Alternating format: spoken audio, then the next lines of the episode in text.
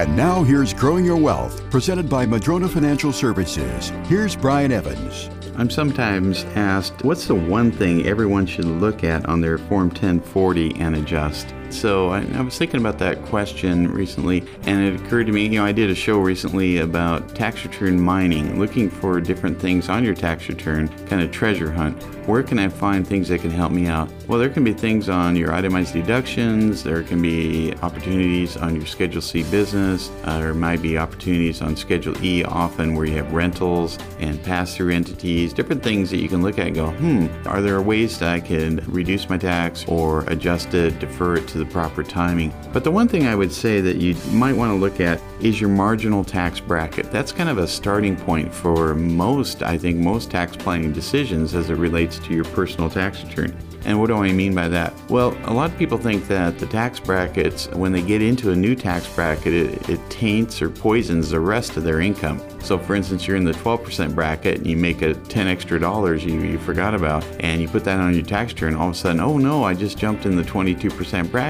My tax is basically doubled. Well, no, it's just 22% on that extra 10 bucks. It doesn't taint the other income that you earned. But if you're below a certain bracket, you might have some opportunities. You might say, you know, I'm going to trigger some income. I'm going to do a Roth conversion. Or maybe you're, you're at a particularly low bracket one year. You can trigger some net operating loss carry forwards, or you can have capital gains recognized at an extremely low rate. There's a lot of opportunities when looking at your marginal tax bracket. Even the mightiest of trees can be blown over if they don't have strong roots. And the same is true for your investment plan. Can your plan withstand a financial storm? Go to MadronaFinancial.com and get started to request your rooted wealth analysis. You can also click on the chat button and ask us anything. We have a searchable library with answers to your questions. Visit MadronaFinancial.com.